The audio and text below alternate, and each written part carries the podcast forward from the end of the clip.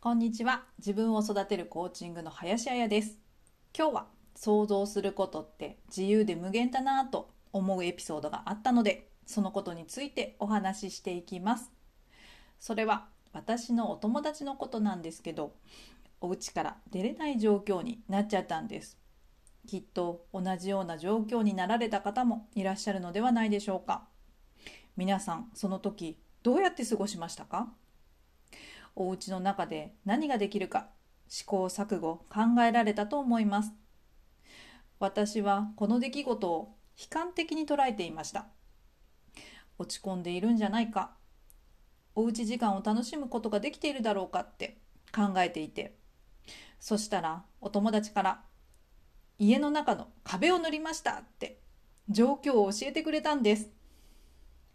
写真も見せてもらったのですがお子さんと一緒に壁を塗っている写真はすっごく楽しそうでめちゃくちゃ感動しました。塗ろうと思った時何を考えてた？って聞いたらいつこの壁を塗ったか忘れられない思い出になると思ってって。その言葉にますます感動して。人の想像力ってほんとすごいですよね。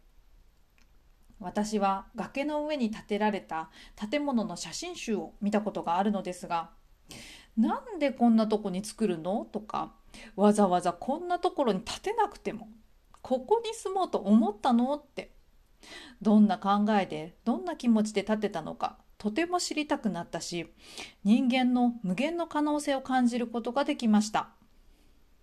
その状況の中でも未来の自分を思い描くことができた。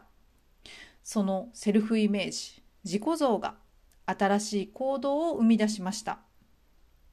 アインシュタインの言葉で想像力は知識よりも重要だという言葉があります。知識と論理はあなたに A から Z への理解を与えます。だけど論理は論説から始まりイマジネーションは無限の可能性を信じてる。現状の工程だけでは新しい行動を起こすことは難しく現状を変えたい現状を突破するにはなっている自分を想像することです。新しい行動を生み出す原動力となり実際に行動へと結びついていきます。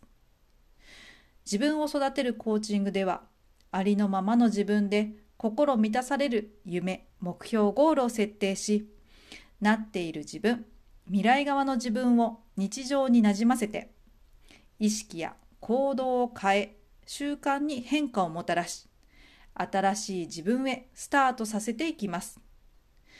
自分と向き合うワークや未来を形に変えていくワークなどワクワクしながら取り組めるプログラムとなっています。さあワクワクを楽しんで人生を明るくしていきましょう。